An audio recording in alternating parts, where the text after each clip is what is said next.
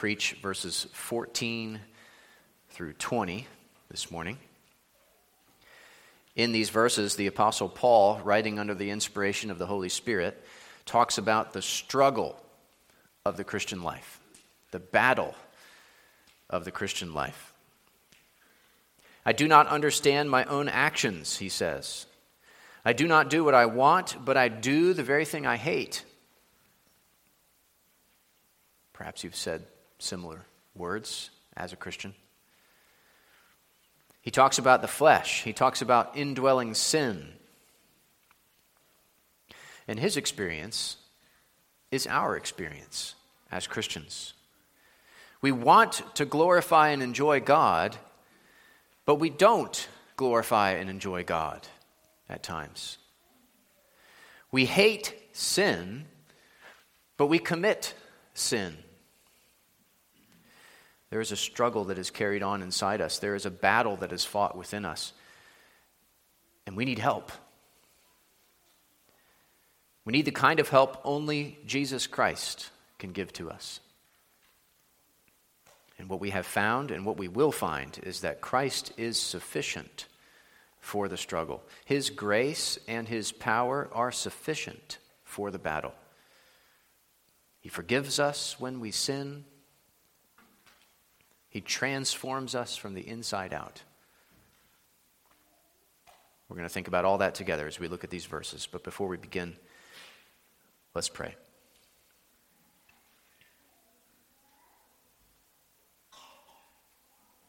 Lord, we recognize our need for your help as we come again to your word this morning. We do struggle in the Christian life against our flesh, against our indwelling sin. And we need your grace. We need your power. We need you to forgive us and to transform us. We pray that you would do that now through the preaching of your word. We pray in Jesus' name. Amen. Romans chapter 7, I'll start reading at verse 14 and read through the end of the chapter. Our focus is going to be on 14 through 20.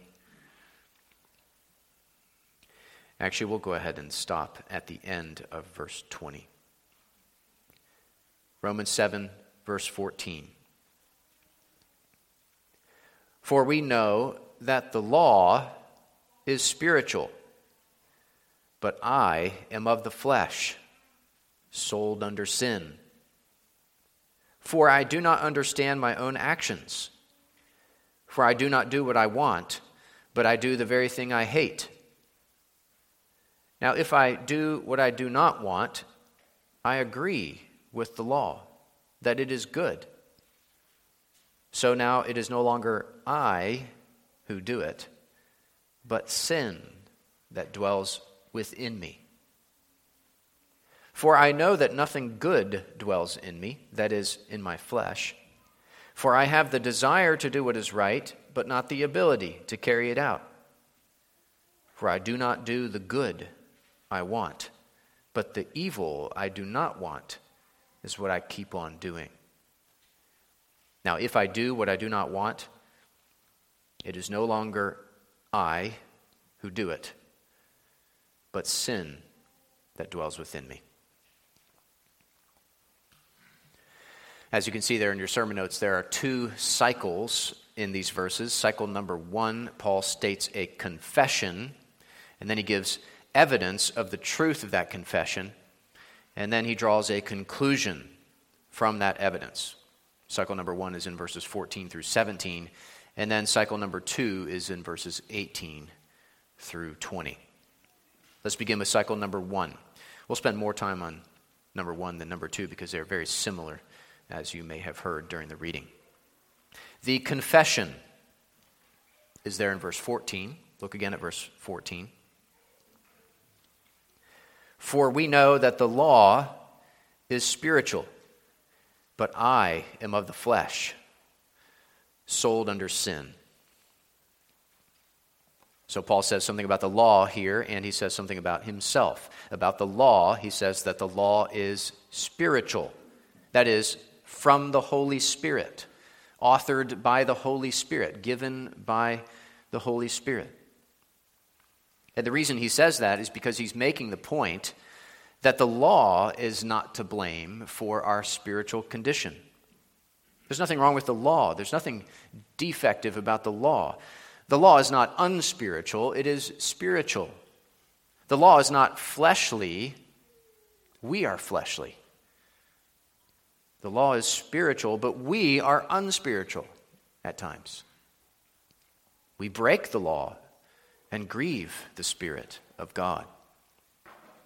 But the law itself is holy and righteous and good because it comes from God. The law is spiritual because it comes from the Spirit of God.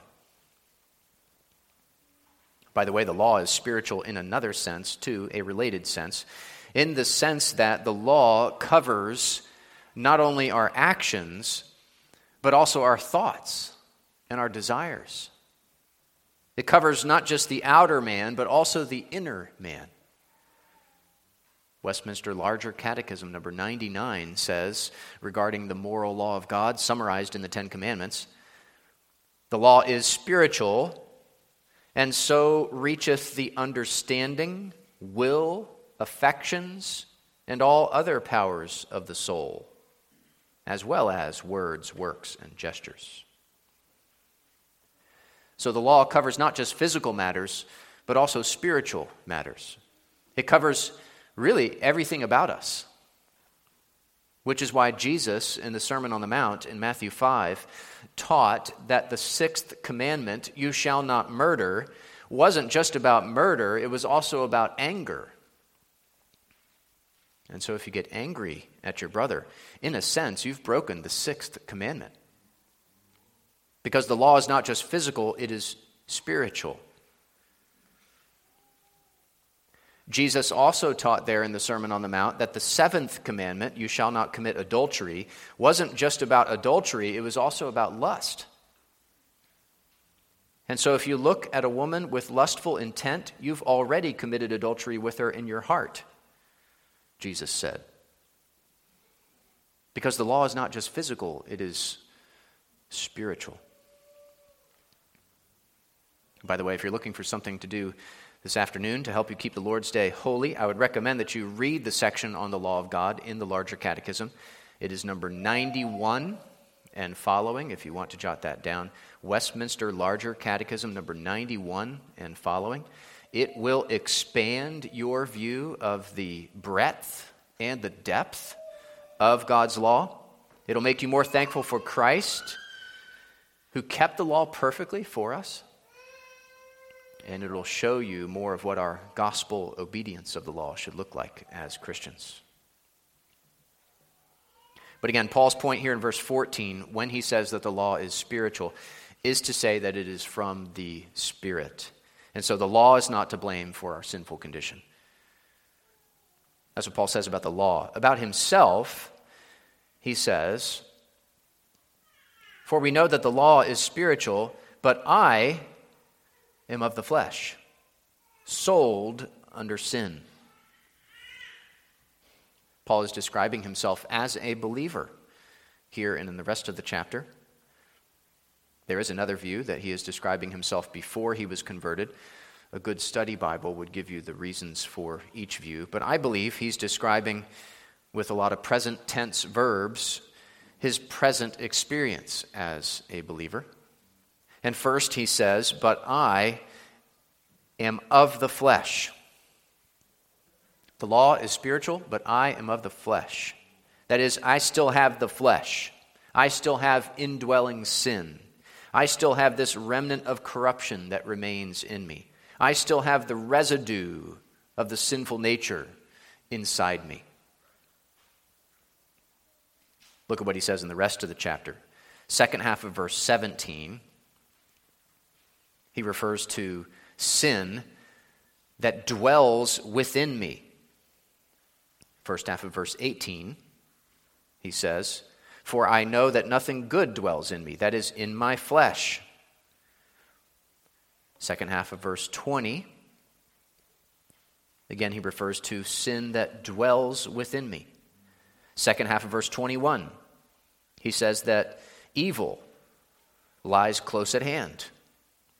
Verse 23, he says, I see in my members another law waging war against the law of my mind and making me captive to the law of sin that dwells in my members. End of verse 24. He refers to this body of death. And the end of verse 25, he says, With my flesh I serve the law of sin. Every believer has the flesh. Every believer has a remnant of corruption within them. Whether you became a Christian recently or you've been a Christian for several decades, you have the flesh. There is sin that dwells within you, indwelling sin. And therefore, you are in a constant battle, a continual struggle. Like Paul himself describes in Galatians chapter 5, verses 16 and 17. But I say, walk by the Spirit, and you will not gratify the desires of the flesh. For the desires of the flesh are against the Spirit, and the desires of the Spirit are against the flesh. For these are opposed to each other, to keep you from doing the things you want to do. So there's a sense in which we are spiritual. We've been born again by the Spirit of God. We've been made alive by the Spirit of God. We are now indwelt by the Spirit of God. But there's also a sense in which we are of the flesh. We still have an enemy within us. We still have an unwelcome guest in the home of our hearts, an unwelcome pest, really. And therefore, the Christian life is a struggle and a battle. Paul also says about himself at the end of verse 14 that he is sold under sin. That is, sold as a slave to sin, sold under slavery to sin. Now, there's a tension here, perhaps you feel it. He is sold under sin, yet at the same time, he has been bought with the precious blood of Christ. He has been redeemed from slavery to sin. He has been ransomed and rescued and restored.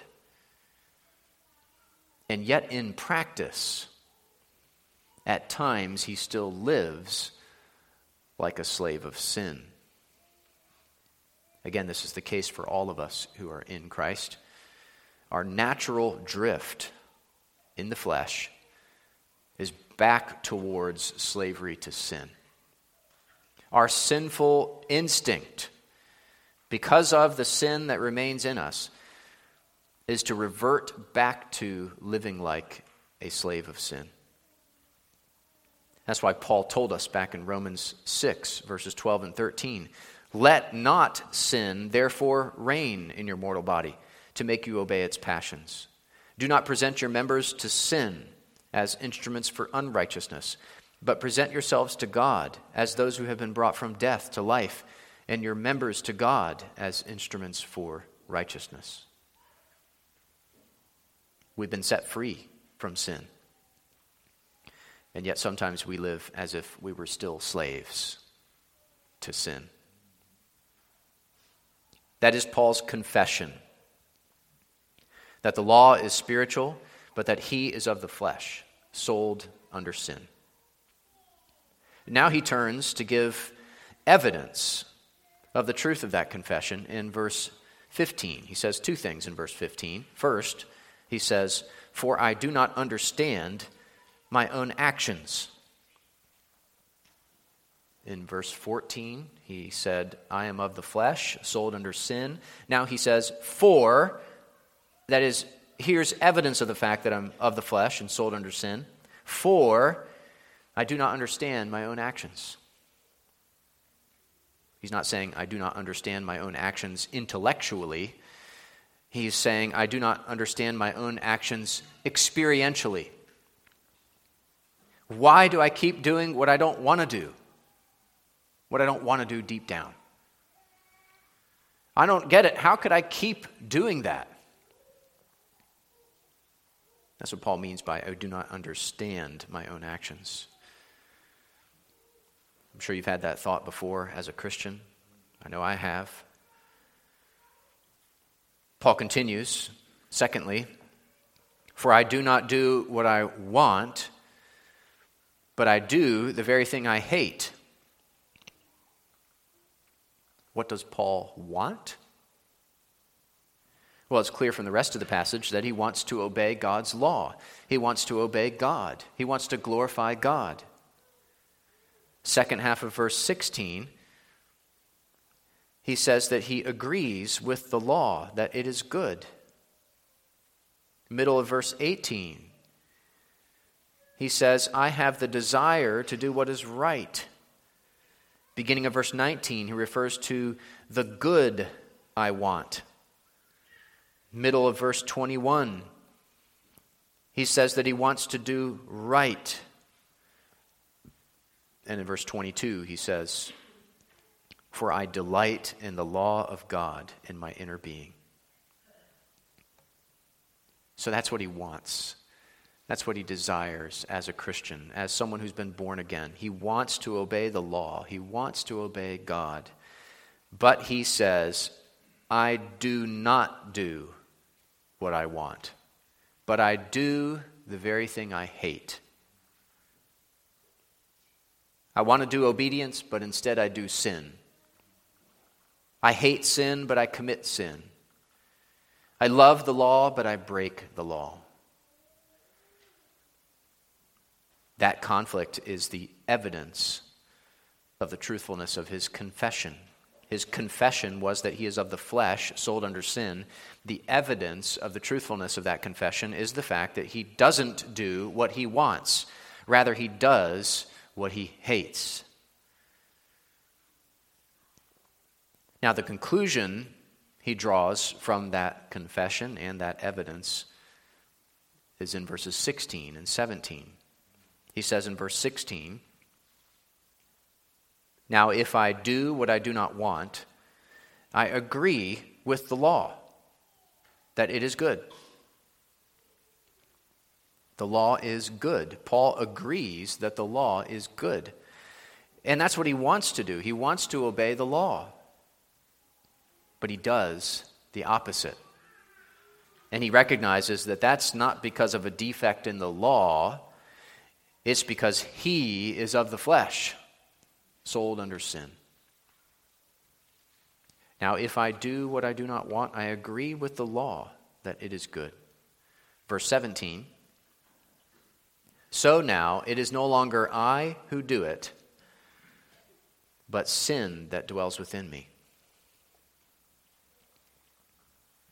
Now, that might raise a question or two in our minds when we first read it. For example, is he saying that if he does what he does not want, it's not his fault? Is he saying that he's not responsible for his sin? Because he didn't do it, his sin did it? Is he saying, my sin made me do it? Well, no. It's clear from the rest of this letter and the rest of the Bible that when we sin, we sin. And we are responsible for our sin. We are accountable for our sin. We are guilty for our sin. Paul's not excusing his sin or saying he's not responsible for his sin. He does say, It is no longer I who do it, but he's just said three times in a row, I do not do what I want. I do the very thing I hate. I do what I do not want. So clearly, I is doing it. But then he says, It is no longer I who do it, but sin that dwells within me. And even though that's a bit confusing, or maybe a lot confusing. What he seems to be saying is that when it comes to quote unquote I, Paul, there are really two things going on inside me. It's as if there are two eyes within me. I have been made new, but I am still of the flesh. I am a new creation, but I am sold under sin. I have a new heart, but I have sin that dwells within me. And so when I do what I do not want to do, there are two eyes at play, as it were. But of course, there's only one I. There's only one Paul. There's only one you. There's only one me. But Paul's just explaining the struggle and the conflict and the battle that goes on inside him. He says, So now it is no longer I who do it, but sin that dwells within me. But of course, it's his sin that dwells within him. One commentator wrote, We need to recognize that Paul speaks metaphorically, and the language used shouldn't be pressed to release the I of moral accountability.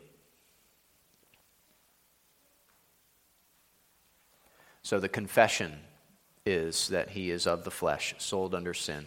The evidence of the truthfulness of that confession is the fact that he doesn't do what he wants, rather, he does what he hates. And the conclusion he draws is that there is this conflict within him between the I, the new man, and sin, which is, of course, his own sin. Now, let me say a few things briefly about cycle number two, and then we'll focus on some application of all this at the end. The confession in cycle two is in the first part of verse 18 there. For I know that nothing good dwells in me, that is, in my flesh. So at the end of verse 17, he just referred to sin that dwells within me. Now he reiterates, nothing good dwells in me, that is, in my flesh. He continues with the evidence for that confession. For I have the desire to do what is right, but not the ability to carry it out. In his own strength, in himself, by himself, he doesn't have the ability to carry out his desire to do what is right. And by the way, we should pause to remind ourselves that both the ability to do what is right and the desire to do what is right come from God. God is the one who works in us both to will and to work that is, both to desire and to do his good pleasure. Philippians 2:13. God is the one who strengthens us so that we can do all things through him. Philippians 4:13. God is the one who strengthens us with all power according to his glorious might for all endurance and patience with joy. Colossians 1:11 in ourselves, we are weak. In Christ, we are strong. We can be strong in the Lord and in the strength of his might. Ephesians 6:10 says. But Paul is saying here that part of the struggle is that he has the desire to do what is right but not the ability to carry it out. Then he says in verse 19, For I do not do the good I want, but the evil I do not want is what I keep on doing. He wants to do good, but instead he does evil. And that's what he keeps on doing. The battle keeps on raging within him the battle between good and evil. And once again, the conclusion is drawn from the confession and the evidence in verse 20. Now, if I do what I do not want, it is no longer I who do it, but sin that dwells within me. Same wording as the conclusion back up in verse 17. Let's take a few minutes at the end here to think about some application of all this to our lives as Christians today. Two things we should consider by way of application. First, we are at war. We are at war. We are at war spiritually. It's not peacetime in our soul, it's wartime in our soul. There's a battle raging within us, there's a war going on inside us. The spirit is willing, but the flesh is weak. Sin has been removed from the throne, but it remains in the palace, lingering and lurking. We are not on a pleasant stroll through the streets of the celestial city. We are on a dangerous journey on our way to the celestial city. We are at war. As the confession says, our sanctification is, quote, imperfect in this life, there abiding still some remnants of corruption in every part, whence ariseth a continual and irreconcilable war, the flesh lusting against the spirit, and the spirit against the flesh. We are in a continual and irreconcilable war as believers. The work is begun in us, but it is not yet done. We are already in Christ, but we are not yet in glory. We've been saved from the penalty of sin and the power of sin, but not yet from the presence of sin. As Martin Luther said, this life, therefore, is not righteousness, but growth in righteousness. Not health, but healing. Not being, but becoming. Not rest, but exercise. We are not yet what we shall be, but we are growing toward it. The process is not yet finished, but it is going on.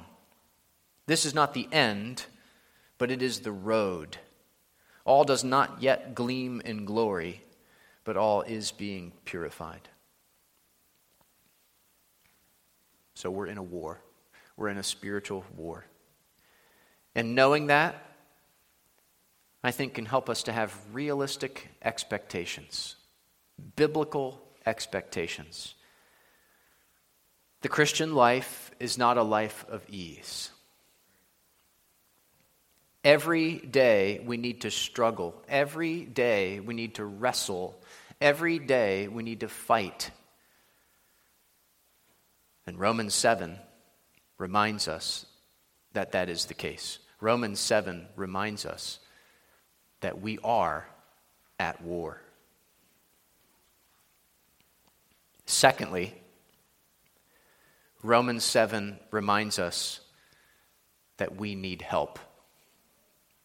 We need help. And our help comes from the Lord who made heaven and earth. Paul goes on to say at the end of the chapter Wretched man that I am, who will deliver me from this body of death? Thanks be to God through Jesus Christ our Lord. God is our help. Jesus Christ our Lord is our help. The kind of help we need is the kind of help only God can give. And He is gracious and He is faithful to give us that help, to help us in the fight. Christ is sufficient for our struggle, Christ is sufficient for the battle. He fights for us, and we fight in His strength. And when we fight in His strength, we win. And even though we are stuck in Romans 7, as it were, even though we're going to be in Romans 7 until the day we die or until Christ returns, not the sermon series, But our experience as Christians, we don't have to live out our days all down and depressed. There's a reason for that. And it is because even though Romans 7 is true, so is Romans 6. And so is Romans 8. Romans 6 reminds us that we have died to sin and have been raised with Christ. We are dead to sin and alive to God in Christ Jesus. And Romans 8, Romans 8 tells us there's no condemnation for those who are in Christ Jesus. And he who raised Christ Jesus from the dead will also give life to our mortal bodies through his Spirit who dwells within us. And we did not receive the spirit of slavery, but the spirit of adoption as sons, by whom we cry, Abba, Father. And the Spirit helps us in our weakness. And for those who love God, all things work together for good. And if God is for us, who can be against us? And he who did not spare his own son, but gave him up for us all, how will he not also with him graciously give us all things? And neither death, nor life, nor angels, nor rulers, nor things present, nor things to come, nor powers, nor height, nor depth, nor anything else in all creation will be able to separate us from the love of God in Christ Jesus our Lord. So, as we struggle in Romans 7, we do so with the power of Romans 6 and the hope of Romans 8.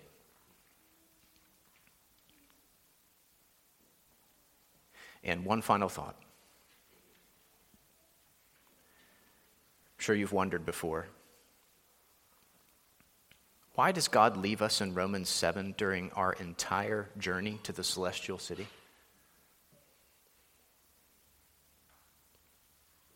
If he can finish the work in a moment, like he does when a believer dies, the souls of believers are at their death made perfect in holiness, our shorter catechism says.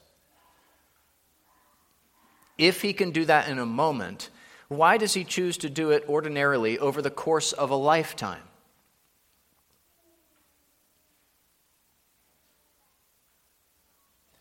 Isn't it because he knows what he's doing? Isn't it because he knows that what's best for you and me and what will bring him the most glory is not our full and immediate deliverance, but that we learn to trust in Him and rely on Him and depend on Him and find in Him everything we need to fight sin and to finish the race. God is good. And all He does is good and He works all things for our good, including our daily struggle and battle against sin. He's teaching us to trust Him. He's drawing us closer to Him. He's enabling us more and more to find ultimate joy and satisfaction and rest in Him alone. So he knows what he's doing. Let's pray together.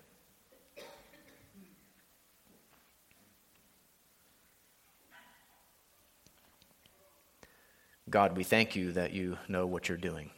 Of course, you know what you're doing. You are God, you are infinite in wisdom and goodness.